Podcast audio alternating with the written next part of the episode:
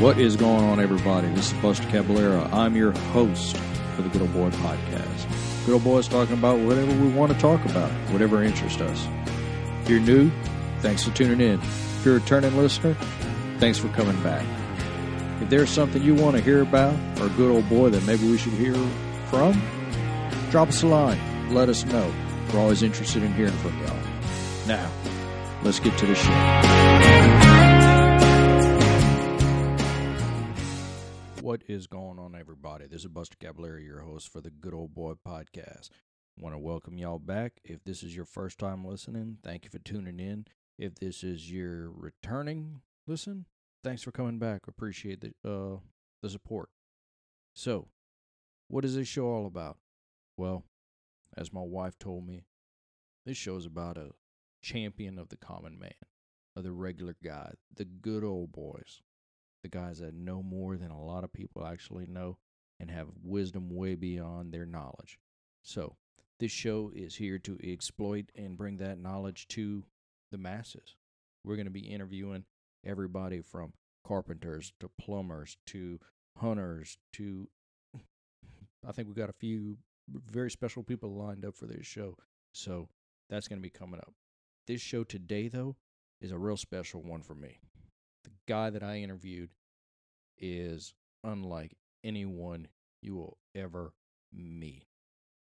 This gentleman has spent for over 45 years in the oil and gas industry. And he has done it for one of the best companies out there. Now, if you worked in oil and gas and you've heard of a tube fitting before, then you know the first name that comes to mind, and that is Swagelok, the best tube fitting manufacturer out there, worldwide and local. My guest today is Gary Welburn. Gary has spent over 45 years in the tube fitting industry, starting off as an inside sales to outside sales to business manager to distributor owner to sales manager. He has done it all. And if you actually catch Gary, he's actually been the janitor a few days in a row. And that what makes this show and this person all about. That's what it's all about, guys. People like this who are, you know, the top of their game, but still willing to wipe down the counters in the men's restroom, as I call it, the Welburn wipe, when cleaning up. Always happy to be there.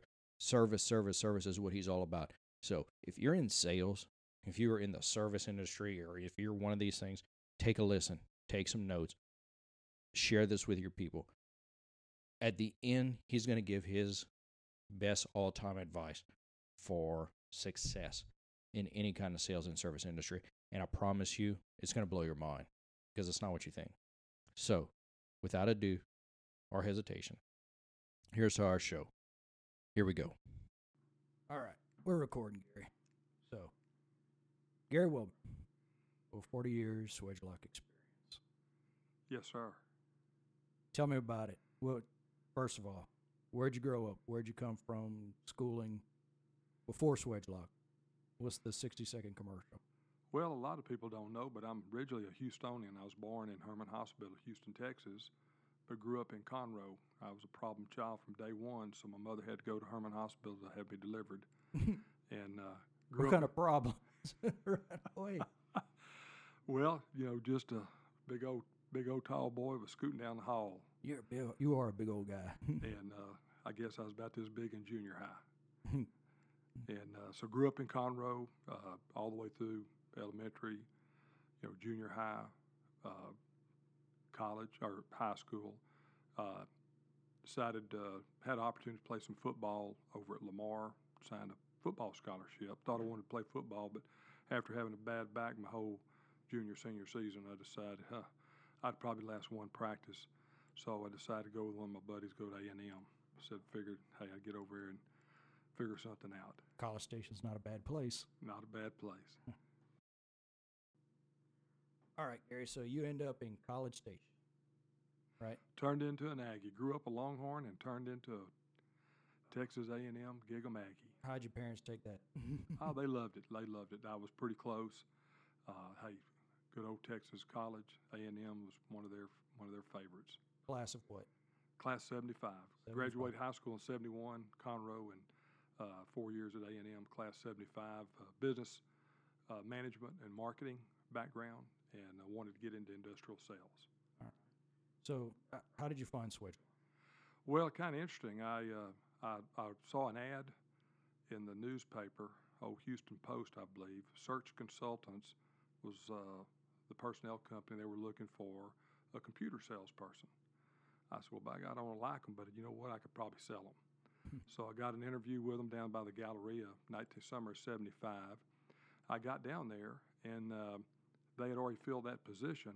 So they had a position set up with Wheeling Pittsburgh Steel across the street there at the Galleria. Uh, a little later that morning, I went on that interview and I liked it, but they were looking for someone in Southwest United States.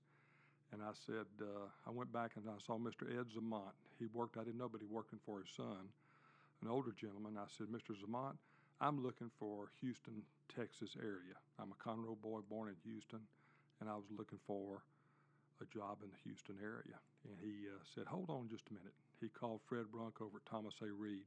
Fred had just become sales manager. And lo and behold, they were looking, so we set up an interview that afternoon. So that was my first uh, connection with Swagelok, uh, interviewed by Fred Brunk that afternoon with Thomas A. Reed. Drove over there, and it looked like a little funeral home over there. I wasn't real sure I wanted to go in. you know, once you check in those places, sometimes you don't check out. I think you survived that. So uh, a week later, took I went ahead and did the did the testing, you know, sales aptitude testing, mechanical aptitude testing. Did you have to talk to the psychiatrist too? Well, no, didn't have to. No, they they actually ran the test back in those days. Took about a week. Then I got a call from Bob Falk. Bob was the other sales manager. They had a kind of a co-sales manager after Bob Aldridge had left, and uh, so went to, went to visit Bob, and he invited Pat to come. So she got to see a tour of Swagelok and find out what a back ferrule and a front ferrule was. Now, And uh, I, I've heard. I think you've told me this story. How how'd you research what Swagelok was? Well, I went to the library, and all you could see were the names Swagelok, you know, Whitey, Nupro, Cajon, and Sno-Trik. I literally actually called some uh, friends' dads that worked at Exxon up in Conroe at the oil fields, Mhm. uh, Mr. Tommy Schrock, uh, Mr. Jack Tullis, and some of those folks, and they told me, man, Swagelok was the best. So I knew it was a good product. Um, one of my uh, Aggie buddies had uh, done an intern at Lubrication Systems, and um, his wife worked with Pat one year up at the bank in Bryan, and uh, Charlie Ehlert. Charlie said, "Hey man, we do lubrication systems in the steel mills, and they use nothing but Swagelok. It's the best." So I felt real confident it was a great product, but still didn't know a whole lot. Back in 1975, you couldn't Google anything. Uh, so you got on, you got hired, junior salesman, salesman, technical advisor, just Yeah, that was interesting. Uh, you know, uh, when I started out, it was $700 salary oh, a year. a month. Okay, because I'm about to say things did cost a lot. Hey, but a four hundred dollar car allowance once you got outside. So I was hired to be inside sales for ab- uh, maybe a year or Mhm. longer, and it worked out. Uh, one of the fellows that had come to Houston playing with the old World Football League back in '73, the Houston Texans actually was before the Gamblers.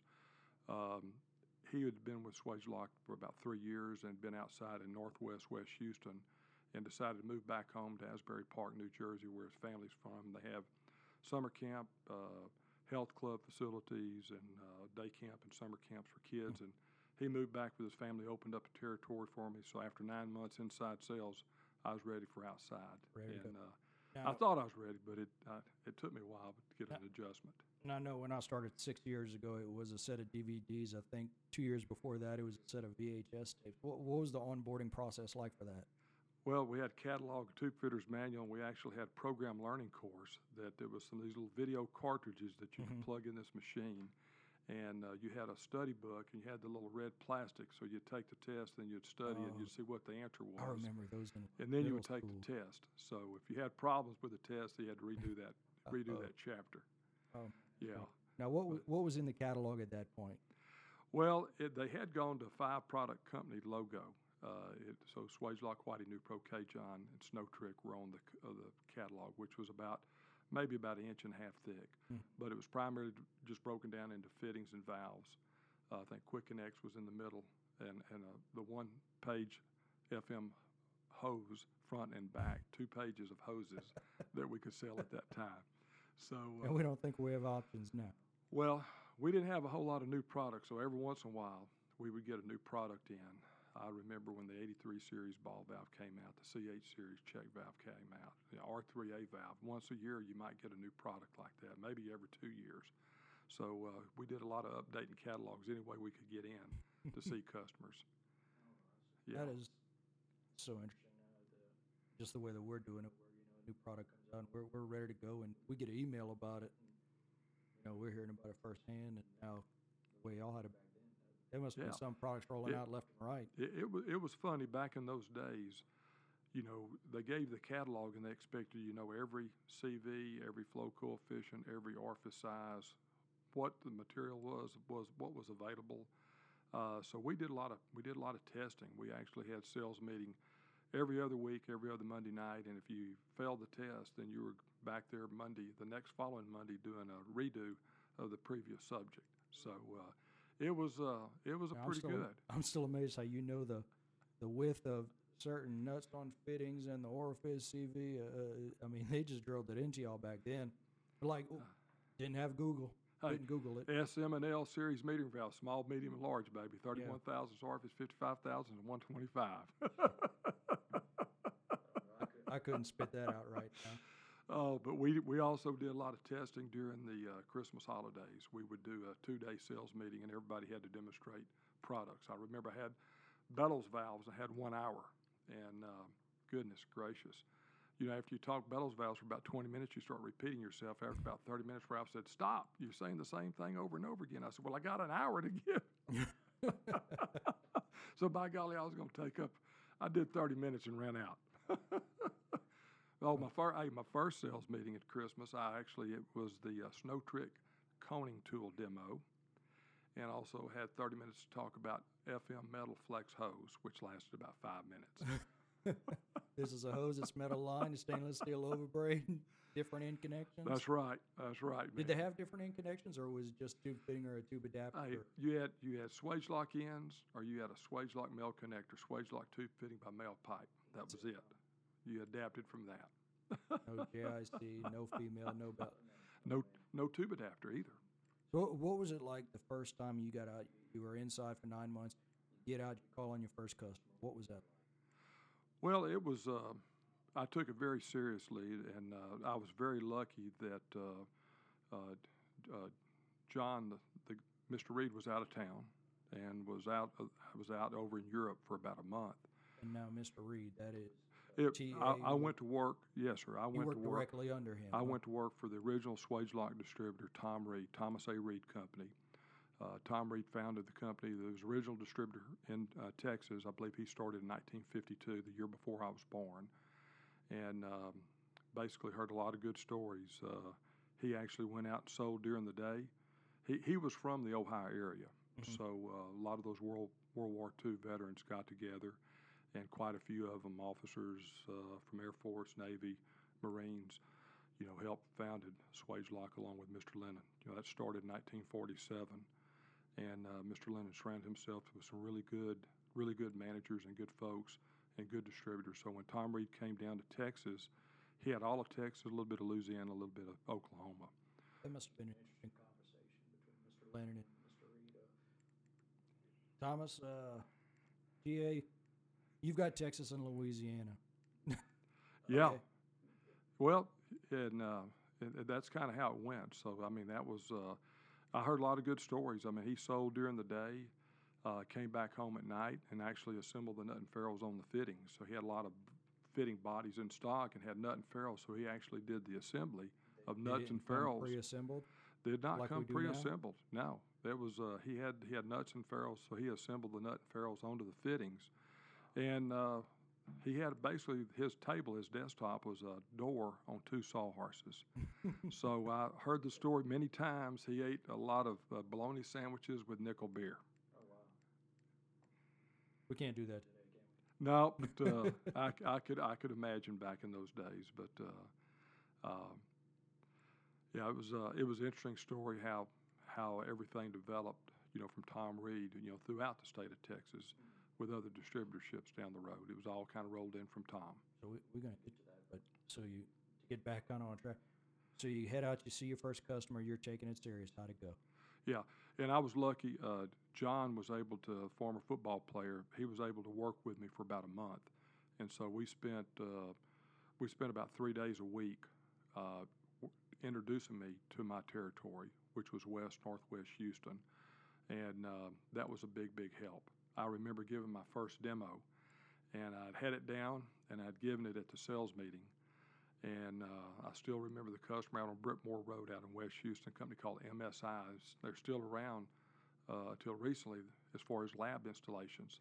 And he said, uh, Gary wants to show you how a Swagelok tube fitting works to the one of the mechanical foremans. And those wrenches were, you know, we're we're shaking a You're little ringing bit. a bell. But uh, I got through the whole thing, and Was uh, it the Mr. Smith? it, I gave the regular Mr. Smith demo. I sure did. Yeah, Did you yeah. remember to have a paper? I had a paper clip, had the demo kit, and back in those days, we carried a big old black bag, and it had uh, six modules. You had uh, tube fittings, you had pipe fittings, you had needle valves, ball valves, uh, Cajon vacuum products, and bellows valves, and Sno-Trik module. So you could easily load up about six of those, along with a catalog, a three-ring binder under your hand. So you were carrying about a 40-pound package with you every call you made. Okay, that's uh, No computers. no computers. and I know you'll get on us for. Uh, Oh lordy, it, it, it, it was fun. It was fun. Certainly when you uh, went with one of your sales managers and they were walking fast and you're behind them, so you had Mhm. to keep up. Yeah, I think it's uh, even today that whole thing about you're walking into a customer and you've got your manager with you, and it's like, oh man, I got to shine. And uh, I hope they don't say, "Where have you been?" that that always that happened to me a few times, but uh, uh, it, it was very interesting and it, it was it was a lot of fun. But uh, it was uh, you know you know you, you had to use a telephone a lot, and so uh, we Cell rode up. Didn't have a cell phone then, no. uh, payphones. Payphone. So I mean, we knew you knew where every payphone was in your territory, and uh, oh goodness, that was '76 when I went outside. Somewhere around '77, '78, it went from a dime to 25 cents. I thought I was getting robbed. So uh, you did drop, kept a lot of quarters in your car, and you you know, boy, if someone was on your payphone, you just kind of pulled up and revved up your engine a little bit, to try to get them off the phone. because you still had to make appointments and you still had to see people. Um, you know, as we, in those days, as you got to know your territory pretty well, um, you were able to, you know, know those customers that you could stop in, but you still had to make a lot of appointments. What was interesting is our call reports. We wrote our call reports up on a kind of a rectangle index card that you could have five different calls. So we would actually write those calls up, and you know, you had last time you saw them, you'd look at the card and then that way you could follow up. And uh, boy, when I was up on Texas A&M calling on campus, you know, I might have 25 or 50 cards on chemical engineering department, and you know, first floor, second floor, you know, third floor, fourth floor, and uh, you know, you call on a lot of graduate students and folks working on their PhD. Uh, they were a big account for us in those days, and uh, they probably made up about 25% of my of my sales volume calling on all the different departments in those days. But hey, keep them in your back pocket or keep them in your little monthly jogger. You know, Mhm. you know our little tally books are good, but we had a monthly jogger. You know, with a calendar in it, write it all down, and put those index cards and kept and take a look. What Still carrying that around. labs? Yeah, you betcha. I love them. Ta- tally books. Tally books. Two things in the back pocket: a tally book and a handkerchief. Right. Yeah, you got to have a pen. You know, you got to have a pen or pencil. Tom Reed caught one of our salesmen up here at the A and M show, and he didn't have a pen on him. He said, "Boy, how can you take an order if you don't have a pen or pencil?" Hmm. So, of course, today we got smartphones and all that stuff, and we can do we can do magic. That's right. That's, can't imagine, you know, having to do that. And sometimes I catch myself without a pen and like, oh, I'll just take a note in my phone. And God, I had to be a little more prepared back in those days. Yeah. Uh, so you know, your your sell. What what was the best sale you ever made? Oh goodness, I, I remember That one that sticks Yeah. out and says, "Man, I I killed that sale." Th- th- this is a real good one. Uh, I picked up Bryan College Station area from Joe Staples about '78, so they gave me all the outlying area in the Bryan College Station area, Brenham, uh, all the way back over to Huntsville. They threw Conroe in because I grew up in Conroe, so they threw Conroe in as well. So I would make an A and M trip about once. About I'd make a, about every three to four weeks. I'd go take off and do a three day trip. I'd head out to Lagrange, cut back to Rockdale, end up in Bryan College Station, work campus a day, day and a half, then work my way back the afternoon of the third day. And I had been one of my counts inside 610 over there off of I-10 and Washington was Mustang equipment, and they carried uh, started carrying some compressor packages, and they were using uh, cheap Imperial fitting because that's what they had used for years. And uh, I started getting to use a little bit of Swagelok. Who, who were the competitors back then? Who, who are you Yeah, selling against? The, the the big you still had Imperial high seal for stainless steel fittings, which was a terrible fitting. The ferrule hung right at the end of the tubing, made a terrible seal, but it had been around for years and years.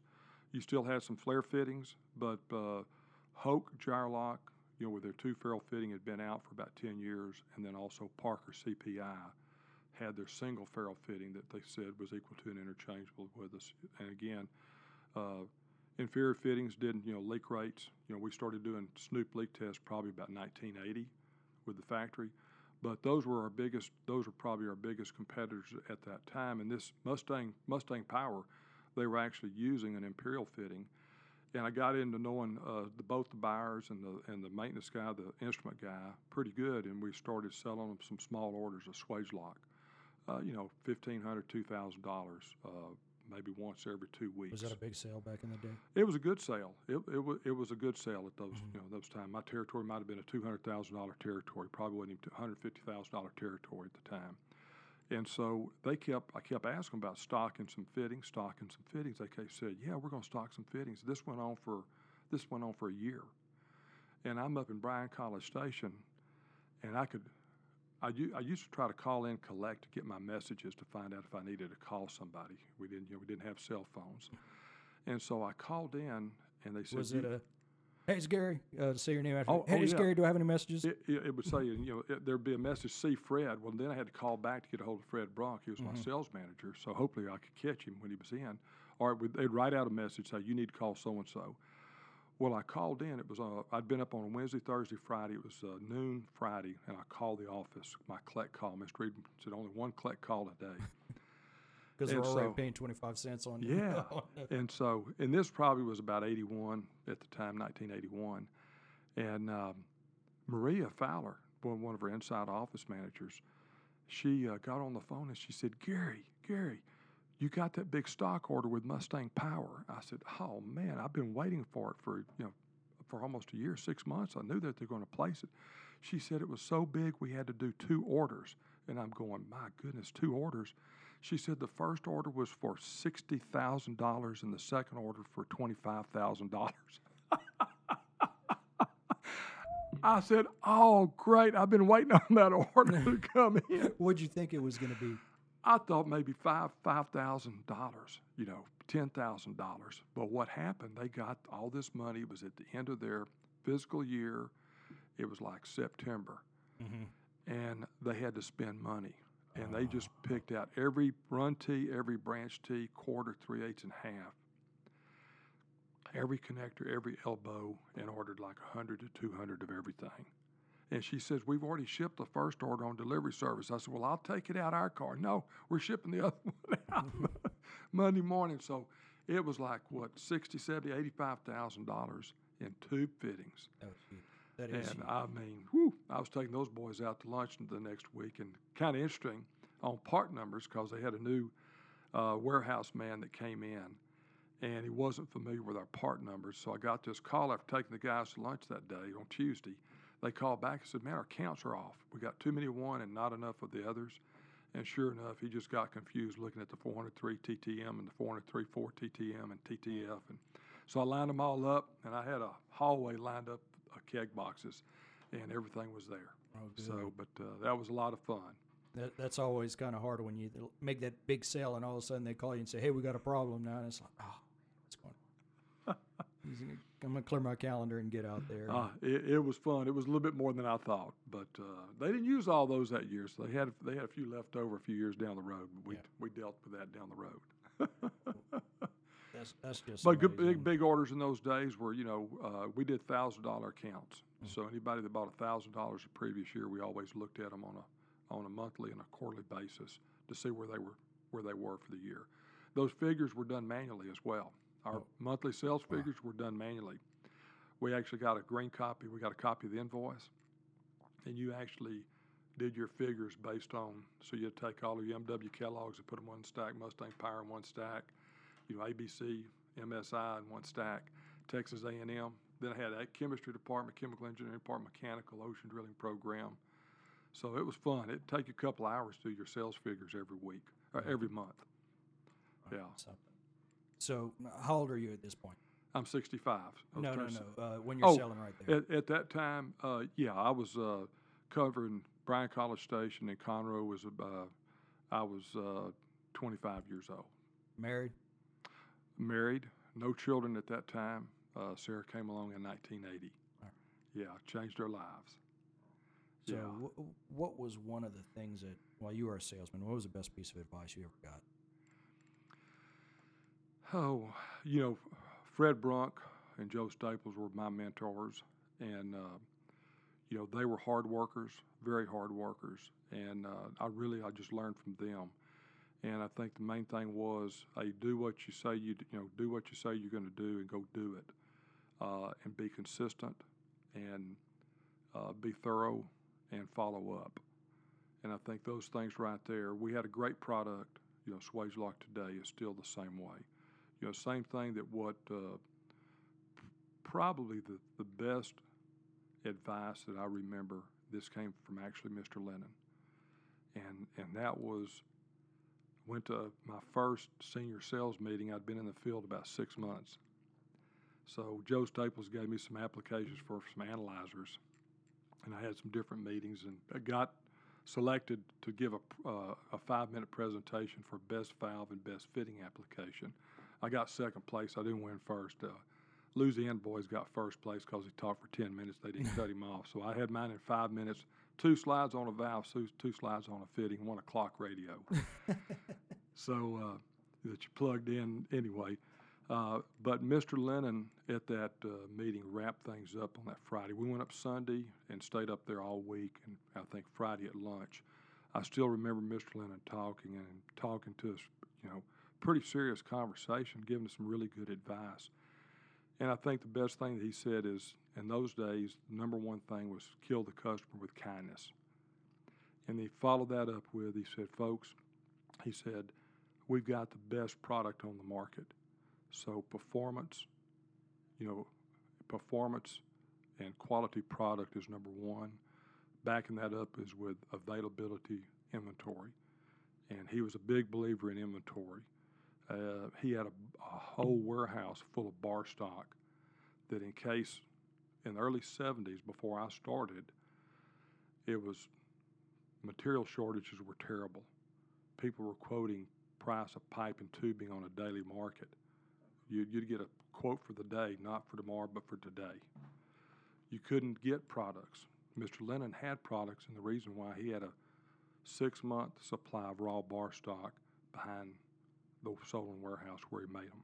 Didn't the accountants try and get him to sell some of it back? They Somebody did. tried to get him to Hey. get rid of some of it.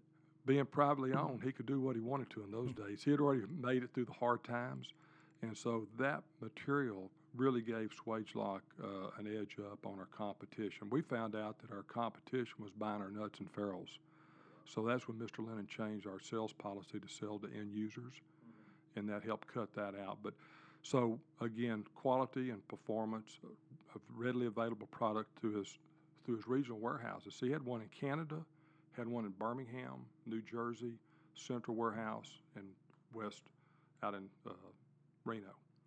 So today, you know, we've got Central Warehouse, Mhm. one in Canada also that we could bring products in. We had to pay those invoices in Canadian dollars though. But um, so again, uh, performance, availability of the product, and service, service, service to the customer. Make your customers your good friends, and that really paid off. That's some good advice right there. Yeah. So, fast forward a little. You go from what, what was between salesman and North Houston? Were you business development well, manager, sales manager? Yeah, 1981, uh, sales were doing good, and uh, you know I always just learned do what you do what they ask you to do. Mr. Lennon was a pretty stickler on doing it the Swagelok way, and so basically there's one way, and that was the Swagelok way, and he'd been quite successful, you know, doing it the Swagelok way all those years, and so uh, you know that's what I always copied.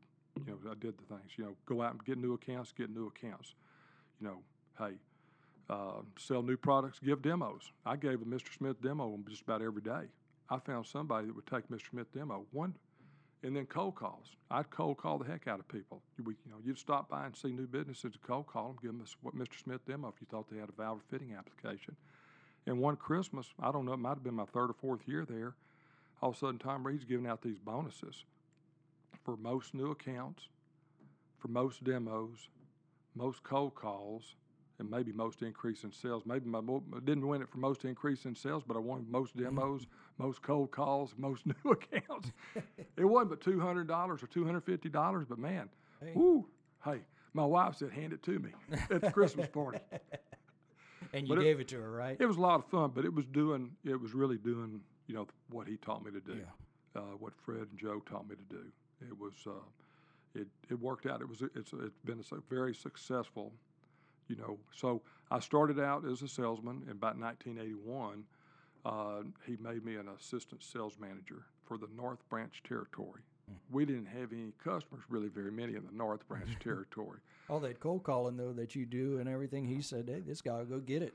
So the main thing what I did, I started working with four or five of our outside salesmen, and they were some on the north side of town, west side of town, even on the east side of town. I started calling on my first chemical plants on the east side of town, out I-10 around Sheldon Road, Pennwalt and uh, Diamond Shamrock, out there at that time with with a couple of sales. Had Anheuser Busch Anheuser Busch Brewery was very interesting. Um, we had lost that to a competitive account to Gyrolok, but we won it back a few years later during a construction project. So it was a lot of fun. So I was really w- riding with salesmen, uh, you know, about about uh, three days a week and calling on my accounts. I basically uh, had key accounts. About had about 15 key accounts at that time. And what was your territory about at that point?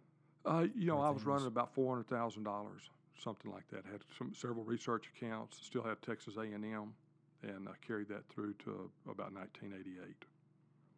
Yeah. So So from that standpoint, so that was 82, 83, 84. Well, uh, so Mr. Reed was looking at uh, at that time when I went to work for him. He had main office off Kirby and Richmond over off 59. That was Thomas A. Reed headquarters. We had an office in Baytown, Texas City, and Lake Jackson, and those were branch offices over there. And again, Tom's philosophy was get the product closer to the customer, build those relationships, and you increase your business and that had that had paid off. You know, the history of, of Texas that we'll talk about later, but that had really paid off for him. So in 1984, we opened up a branch warehouse in West Houston, right beside Shell Research West Hollow, Hmm. one of our largest accounts, and it was picked. Joe and Tom picked a place right beside the Shell West Hollow Research. So Tom wanted us to find a place in, in Spring, Texas. He wanted at least an acre of land and he wanted to be in Spring, Texas. We had no customers in Spring, Texas, but we had a lot of customers south of us around the Greenspoint area, north of us up in the woodlands in Conroe, east of us over in uh, Humble, Kingwood area, and west of us, Tomball area, then Bryan College Station. just wanted to be centrally located in between them. So he picked a, you know, we started looking for places and uh, we were looking at uh, big office buildings at one time on 1960. And thank the Lord, we moved out of that and went to the acre land. Found a little brick veneer house up uh, just north of Old Town Spring. The house. The house with no garage and uh, made a little U shaped driveway in it. And uh, we weren't there, we moved in that October uh, 1st of 1985. And uh, we uh, started building a 50 by 50 metal building about three months later, and uh, looked like a dance hall in that thing without the middle middle the 50 by 50, and then uh, had that tie-in room in between. And so uh, when we first put our inventory up, we had a lot of boxes of binders and tube fitters manuals and empty boxes on the shelf that made it look like we had a lot of inventory. we might have had fifty thousand dollars worth of inventory up there. but uh, again, customers it was close to the customers, and we started building that that customer base, and uh, did a lot of will calls. We had a lot of will calls up there, and helped a lot of customers through the years. Yeah. So, does Mr. Reed come to you, or does Mr. Lennon come to you and say, "Hey, Gary, here you go"? Yeah, that's that's a good one. Um, we had price oil. We opened up the business up there in 1985, and at the end of 1986, we had a big panel shop over in Humble, Texas, uh, offshore control systems. The guys spun off of Test. A couple of those guys later went on and formed uh, te- uh, W Industries. One of them was involved with W Industries with Blue Water Maintenance. But um, the price of oil dropped about six dollars a barrel, and uh, my big panel shop had sold out to uh, an English company, CG Alstom, and they thought they wanted to get in the oil business. And when the price of oil went down to six dollars a barrel, their maritime insurance to work offshore went from seventy-five thousand dollars a year to two hundred twenty-five thousand a year to have insurance for their employees to work offshore. They decided they wanted to be out of the get out of the oil business, so they closed up that shop March of uh, 1987, and that uh, really was our number one customer. Half of our business was right there. And so, uh, Mr. Reed, we shut that office down. Steve Sarter worked out of it and kept, you know, kept the door open occasionally, uh, used the telephone, and then as we opened that office up in '85, Mr. Reed was selling the Missouri valve and fitting office to, to Jim Gorsuch at the end of the year. Well, in '86, Baytown and Texas City broke off and became independent distributors. Tom was already planning his retirement.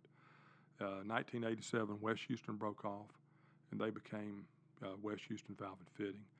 And so I was working with Fred at the Houston office. We still had the office up in up in uh, Spring, and uh, I think Mr. Reed had decided he thought he was going to get out, but then at the last minute, he went back to his original plan and wanted to reopen the office in North Houston. And we started. We were Thomas A. Reed Company doing business as North Houston Valve and Fitting, and that was July 1st of 1988. Houston Center Fred Brunk took over July 1st of 88 and became Houston Center Valve and Fitting. And so Tom Reed, in a matter of about three years, went from the largest Swagelok distributor to the smallest Swagelok distributor. So he, so he kept North Houston, He reopened it up, and we changed the name To North North, Houston. Houston Valve and Fitting. We're Thomas the A. Reed distributor Company. with his name on it. yeah, Thomas A. Reed Company doing business as North Houston Valve and Fitting to identify our, our service area. Now, was And, uh, that uh, his decision or corporate? That was really it was his decision. Corporate allowed him because we're all in good standings with Swagelok. He knew what the, the area was. They Yeah, tr- Mr. and- Lennon, he was alive at that point, right? Yeah, Mr. He trusted him. He says, he, "Yeah." he did, and it allowed Tom. Tom was going to stay in for two more years uh, before having that opportunity to become a distributor. And so, man, there was no way but go forward. First is uh, myself, and then Mr. Reed was going to let Steve Sarter take off. He thought he wanted to go fly, but Steve was getting out of flying, being his pilot, wanted to be a salesman. So luckily, Steve stayed on as a salesman, and Carlos, you know, came from the Houston office, came up to North Houston. Uh, Maria was doing our computer work from the the top, the Fred A. Lennon Youth Camp up close to Magnolia, which was cumbersome, but uh, we managed for about three or four months. And then uh, Tom allowed us to uh, hire an inside lady to help us uh, answer the phone.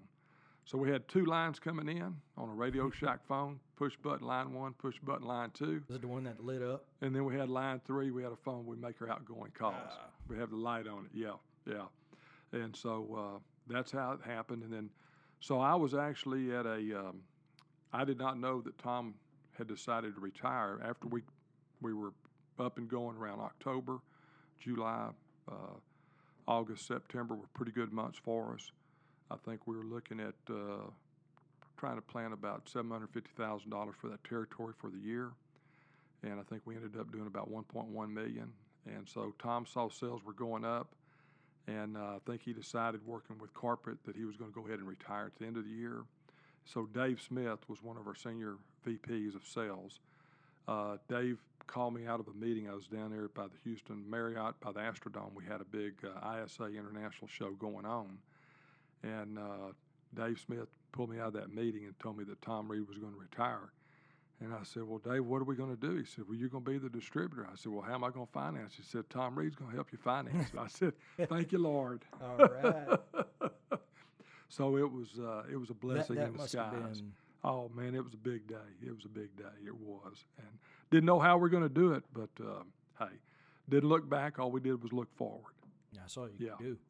Oh man, and Even nowadays. we're very lucky. Carlos and Steve up there. Uh, later, Kim Houghton went to work for us, and uh, hey, just grew a little bit by a little bit. Like Mr. Lennon always said, don't spend a nickel, roll it back into the company, roll it back in inventory, roll it back into people, and it's been a uh, you know wonderful business plan that he put together. You know, back in 1947, 48, 49, with Joe Callahan, how to do that, and you know even uh, today, the you know the network through the distributorship works beautiful. Yeah, it's a great program. Was Pat excited for you that day? He came She was said, "Well, excited. baby, She- I, I got a new job. Yeah, she was excited. She didn't know how we are going to do it, but I, she said, "Let's go, baby. Let's go for it." She's been behind me 100. percent I couldn't have ever done it without her.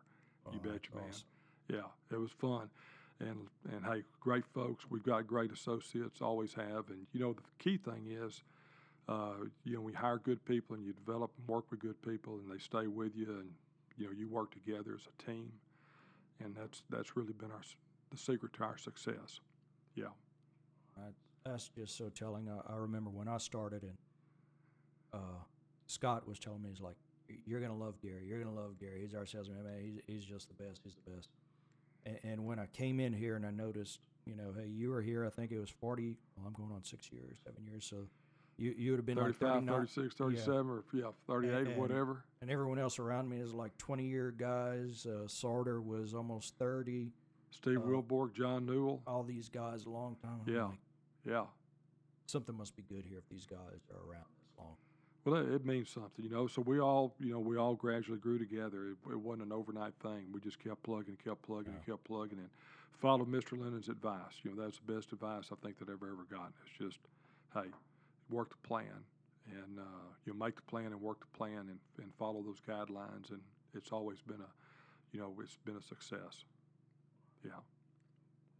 It's a testament, you know, from what we've all seen and done and gone forth, and, and you know the the product's there.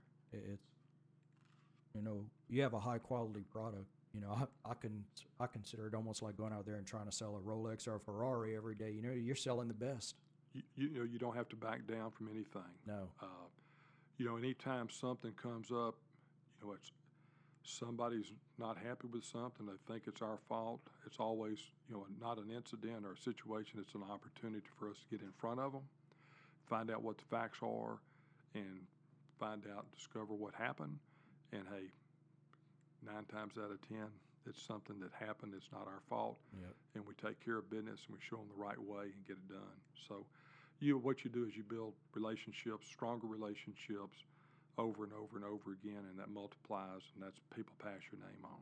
You know, I can't tell you how many times somebody so and so so and so told me to give you a call. You know, and that that means a lot reputation. you know, it, reputation. And that's, you know, that's why Swagelok is always concerned about, you know, one Swagelok. And people look at us as one. Even though we were factory and we were distributor, we always looked at, we were always looked upon as one, just like we are today. Yeah. So from where you started at, where we are here right now, now it's it's completely different. We're we've got services, we're turning wrenches, we're selling tubing. You know, this, you know, this jump that we've done in a span of forty years. What do you think happens in the next forty years? Oh, it's, it's, it's I think it's going to be more fun than ever. Uh, you know, that first 20 years with Swagelok, we, you know, we get a valve, a new valve once a year. And goodness, you know, about 15, 20 years ago, I remember our Texas Oklahoma sales meeting, Jack Spencer pulled this little book out about who moved to cheese.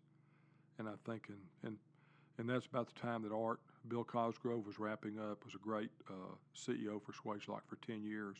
And as Art was coming in about 15, 18 years ago, whenever that was, uh, boy, we read that book and we all studied it and took a look at it, and it really changed our thinking. We, some of us old guys were kind of stuck in our ways a little bit, but that who moved your cheese, and you start thinking about it, and you know things really opened the door. We got stainless steel tubing, we got PFA tubing, we got copper tubing, all of a sudden we're getting pressure gauges. Then we get regulators. You know, uh, goodness gracious, transducers. Then we got we got FKO tube fittings. We got IPT cone and thread tube fittings. We got all these products at our fingertips. And guess what? Now we can put them together, and we can help our customers more. Wow. I mean, it's just been But you think it would have been that like if uh, when you were started selling, if you'd have had those opportunities there? I don't know what we'd have done. You know, hey, we, we'd have made it work. We'd have made it work. But uh, you know, Mr. Lennon was Mr. Lennon was valves and fittings, and he was a big believer. Hey, let's make the, The bread and butter. That's bread and butter. Hey, you know, there's so many different you know supply houses that carry tubing those days, and later all of a sudden, you know, you started getting a lot of copy locks. You know, about 1984, you started seeing more and more of the Me Too fittings. I call them the Me Too because they say, yeah, Me Too, Me Too, Me Too, but they can't do. They don't perform like Swagelok. They look like Swagelok, but their tolerances are poor. Metallurgy is poor. They leak a whole. They leak a ton, and um, you know, so we have to be on our toes. I always said the more the merrier. So last count, I think I think there's about 108 out there right now that make that claim. So bring it on. Bring it 120, 130. Uh, bring it on because no one has the no one has the history of making tube fittings and the know-how that Swagelok does. It's not only the tight tolerance, it's how we machine the metal. It's the metallurgy. It's so much more than just looking at a front ferrule and a back ferrule and nut in a body. And that's just two fittings. But look at what we're doing today with the assembly and the, I call it our fab shop, custom solutions, but fab shop. So many more ways that we can help the customer win today that it just makes it so much more fun. So, you know, you hear stories about, well, hey, you know, Swagelok is is a privately held company, you know, through the family, and uh, I think it's going to stay that way. You, ne- you never know, but I've heard different stories for 20 years, and you know what? I think it's going to continue. Uh, Art and you know the leadership program up at Swagelok is going to continue Yeah. running the program just like it is, and you know we got a bright, bright, bright future ahead of us. So, been going on this 45, 40 minutes right now. But just to, to kind of wrap something up, if there was something that you could pass on to anybody who is going to be joining Swagelok, if they're going to be somebody who's working here already, going to be joining us, what would you tell? What would you want to pass on to to our organization, uh, anyone, the one Swagelok, if you can give that one piece throughout your uh, 45 years of experience. It's easy to say, Buster, if you want to find a company that you want to grow with that is a top A plus quality company and you want to represent one of the finest companies in the world and you want to grow with that organization and grow with that company, I think we today we have more opportunities more than ever in all different areas of our in every silo of our business, how they work together, uh, whether you want to start with inside sales, outside sales, warehouse, inventory control, custom solutions, managing projects. Look what Kevin's doing today. You know, managing these projects, they're growing, and it's just it's just it's just fun, and it's a it's a great sight to see that we've got all of these opportunities, and just look at the growth that we've had just this last year. You know, um, you know, Chris does a great job, and Swagelok does a great job at looking at the future and where we're going to be in five years from now. And we don't always hit that target, but you got to have plans. You got to have, you know, a plan on how you're going to get there. And goodness gracious, more so today with all the services and the engineering, you know, the training opportunities that we have, the workforce shortage. Steve Wilborg talks about that. I think all of our team, you know, echoes that out to our customers. And uh, today with our lunch and learn, you know, what do we hear? You know, again, you know, they're short-handed. They need more people, and you know, they're doing more with less. So that's going to continue, and I think we just have a golden opportunity to grow with Swagelok. So I'm, I, I tout it all the time, and uh, it, uh, it's going to be some big, big opportunities for our associates here. You bet. Gary, I, I, think from everybody that's worked with you, that's done, just to say that, you know, one, thank you for all you've done. Oh, hey, thank me, And- thank you, thank, thank all you guys, because it's been, You know, it's, it's been a it's been it's been a fun hey you know when you go to work and you're having fun that's what it's all about. And telling those folks, and, and again, if you're not having fun, you need to go do something else. but you got an opportunity to work with this company. How you run with it, and have fun. But it's been fun for me, and I know it's going to it's going to be fun for you guys and gals because there's lots and lots of opportunities, and uh, it's going to continue to roll. Bust it wide open. We will. We will. You set a good foundation for us. Well, so. hey, it's been fun. I'm always here to help, and you know, still got a few days left here and there wherever I can help. So, uh, uh, and again, you can always call me at the house as well. I'm, right. I'm ready 24/7 anytime. Sounds you better good. believe it. It's been fun. Gary, Great journey, you. and I appreciate you guys. We appreciate you too. Thank you, Gary. Thank you. That was my interview with Gary Welburn, Swagelok. Powerful stuff for me. Uh, spending the last seven years working with Gary and getting to know him uh, as a mentor, as a friend, as a just prime example of what a good old boy should be. I want to thank everybody for listening today. If you like this, please, we're on iTunes, we're on Stitcher, we're on Google Play, and we're also on Spotify now. If you can, please go and subscribe. Leave us a rating. I'd appreciate it.